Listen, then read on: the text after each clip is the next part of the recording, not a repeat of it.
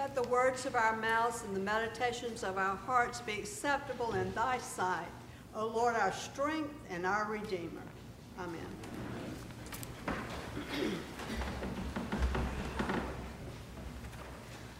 In today's gospel lesson, the apostles said to Jesus, Increase our faith. It reminded me of something I read recently entitled Leap of Faith. A man was walking in the mountains, just enjoying the scenery, when he stepped too close to the edge of the mountain and started to fall. In desperation, he reached out and grabbed a limb of a gnarly old tree hanging onto the side of a cliff. Full of fear, he assessed his situation. He was about 100 feet down a sheer cliff and about 900 feet from the floor of the canyon below. If he should slip again, he'd plummet to his death. Full of fear, he cries out, Help me! But there was no answer. Again and again he cried out, but to no avail. Finally he yelled, Is anybody up there? A deep voice replied, Yes, I'm up here. Who is it? It's the Lord. Can you help me? Yes, I can help. Well, help me. Let go. Looking around, the man became full of panic. What? Let go. I will catch you. Uh, is there anybody else up there?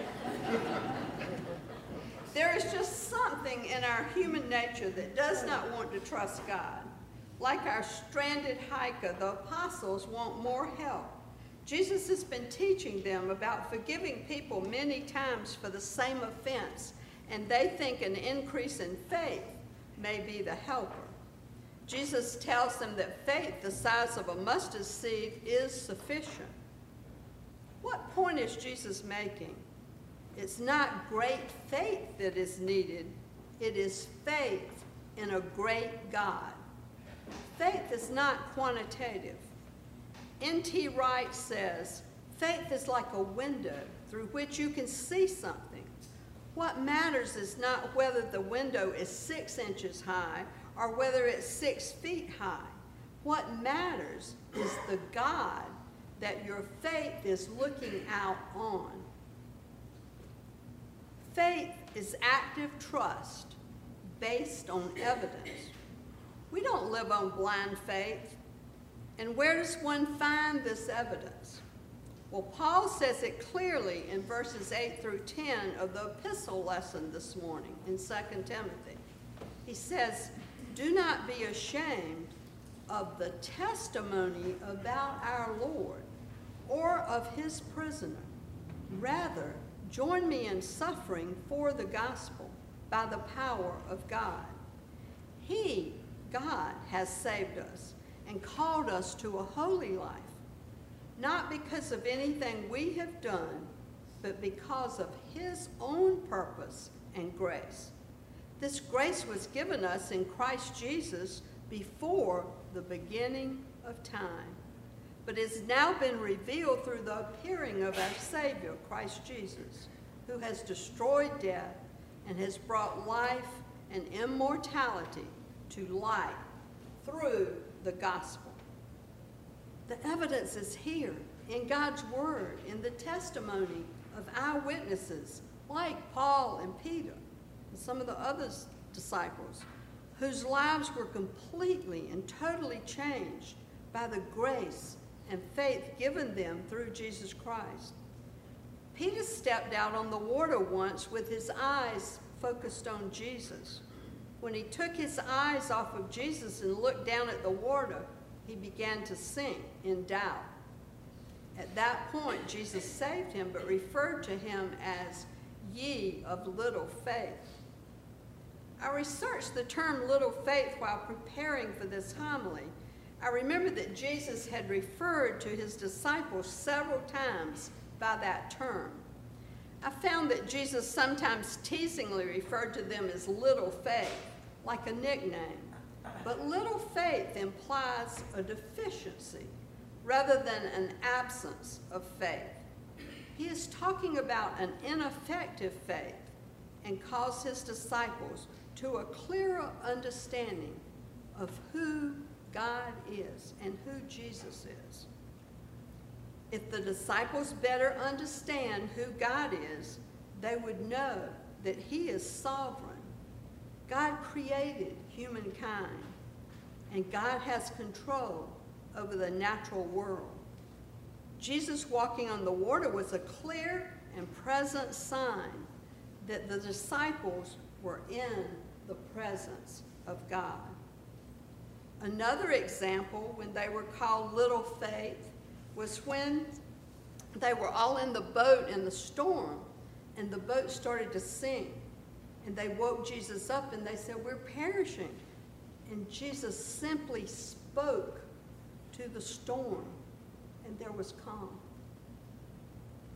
Remember, God spoke creation into being. He said, Let there be light, and there was light. They were in the presence of God. Another time the nickname was used, another time that the nickname was used was when they were talking among themselves about having no bread after they had witnessed Jesus feed 5,000 people with a few loaves and fishes just a few days before that. That again should have convinced them they were in God's presence because they knew well the stories of God's feeding thousands in the wilderness with manna. How easily they and we forget the evidence of what God has done for us throughout history. Paul says in verse 12 of today's epistle lesson in 2 Timothy, I am not ashamed, for I know, I know whom I have believed. Paul trusts what he has seen in his encounter with the risen Lord on the road to Damascus. He trusts what he has learned from the other apostles and through much suffering. His faith is strong not because of his brilliant mind or any works, but because it has been revealed to him and he trusts the evidence.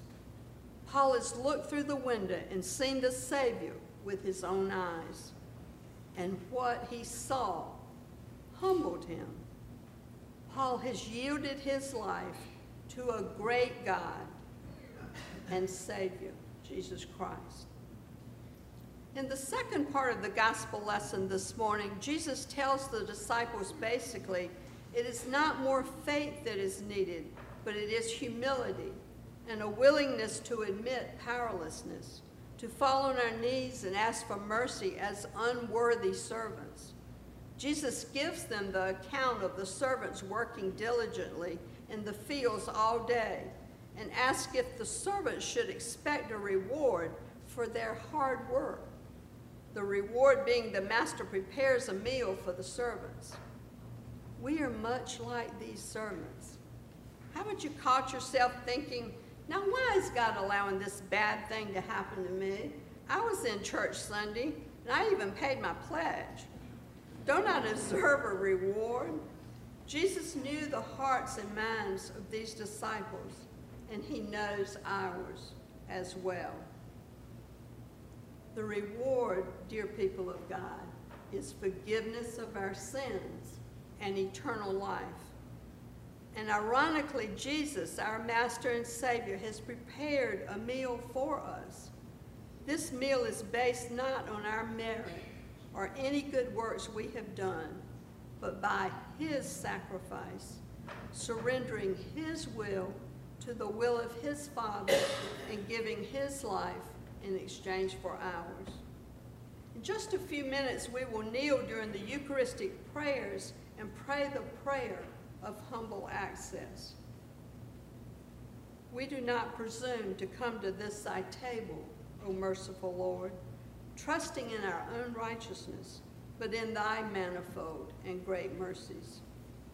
We are not worthy so much as to gather up the crumbs under thy table but thou art the same Lord whose property is always to have mercy.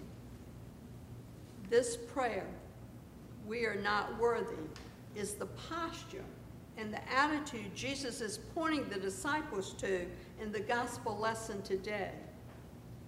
The sum total of Christianity is Jesus' performance on our behalf, his perfect life, his death, and his resurrection. It is not about the quantity of our faith. Even mustard seed sized faith is given to us by God.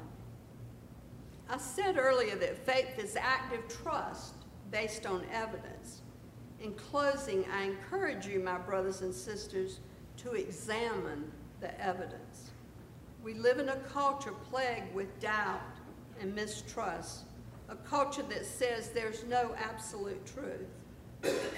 If you feel like our hiker, like you're hanging on a limb about to fall into the canyon, take heart.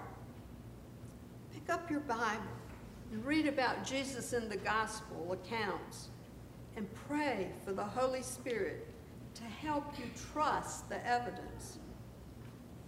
God so loved the world, that's you and I, that he gave his only son, that whoever believes in him has eternal life.